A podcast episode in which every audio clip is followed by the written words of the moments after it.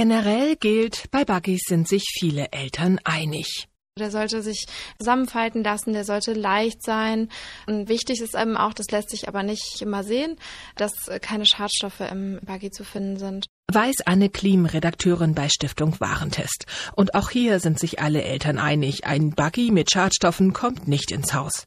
Die Stiftung Warentest hat insgesamt zwölf Modelle getestet, auch auf Schadstoffe. Einige Hersteller haben dazugelernt, einige anscheinend immer noch nicht. Also diesmal ist es ein bisschen besser geworden. Wir haben aber trotzdem noch bei drei von zwölf Modellen im Test Schadstoffe finden können. Zum einen kurzkettige Chlorparaffine, die im Verdacht stehen, Krebs zu erregen. Und dann auch noch das Flammschutzmittel TCPP. Das haben wir in einer mitgelieferten Regenhaube von einem Joggerbuggy gefunden und auch noch in einem Sitzbezug von einem anderen Buggy. Und bei diesem Flammschutzmittel hat eben die EU Bedenken, dass es Krebs erregen könnte. Und deshalb ist es für Kleinkinderspielzeug verboten. So gibt es im Chick for Baby im Skibegriff Schadstoffe und im Haug-Sitzbezug fanden die Tester hohe Mengen des Flammschutzmittels TCPP. Und sogar im unter vielen Eltern so beliebten Bugaboo fanden die Tester die schädlichen Substanzen. Hier im mitgelieferten Regenschutz. Das wörtlich übersetzte Schreckgespenst ist nicht nur teuer, sondern scheint einige Eltern auch wahrlich zu verschrecken. Also äh, das überrascht mich ziemlich, muss ich sagen. Ich hätte das so nicht erwartet. Also ich finde, da müssen die Händler irgendwie einen besseren Blick drauf haben. Also das ist natürlich nicht gut. Zwar erscheinen die sogenannten Jogger-Buggies, worunter auch das getestete Bugaboo-Modell fällt, für aktive Eltern auf den ersten Blick recht praktisch. Kann man mit ihnen doch joggen oder Inlineskaten. Doch heben sie sich mit Preisen zwischen 595 bis 710 Euro deutlich von normalen Buggies ab.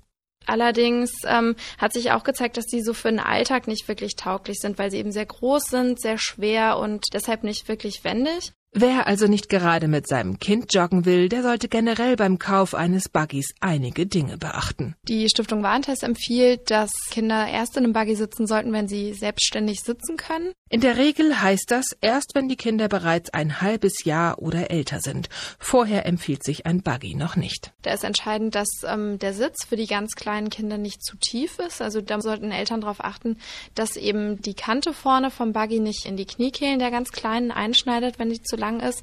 Und ähm, damit man den lang nutzen kann, ist wichtig, dass die Rückenlehne so lang ist, dass sie auch den Kopf ein bisschen größerer Kinder noch gut abstützt.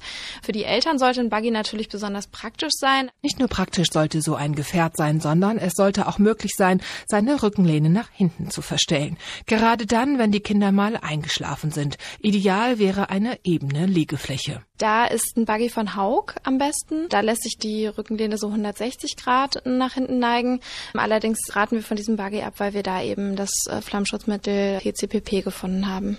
Es ist somit nicht leicht für Eltern, den ideellen Begleiter zu finden. Entweder zu teuer oder mit Schadstoffen belastet oder nicht für längere Touren geeignet. Doch ein Buggy aus dem Test punktet nicht nur damit, dass er schadstofffrei ist, sondern auch mit seinen großen Rädern, für die auch Kopfstandpflaster und Waldboden kein Problem darstellen als auch mit seinem Preis.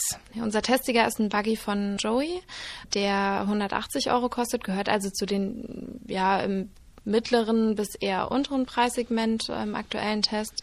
Und ja, der hat uns besonders überzeugt, weil der eben in vielen Prüfungen wirklich ordentlich abgeliefert hat. Sowohl in der Handhabung war der ordentlich, der war im Sitzkomfort befriedigend, gehörte damit zu den besten noch und war eben frei von Schadstoffen. Das ist doch mal eine gute Neuigkeit für die buggy schiebende Elterngemeinde.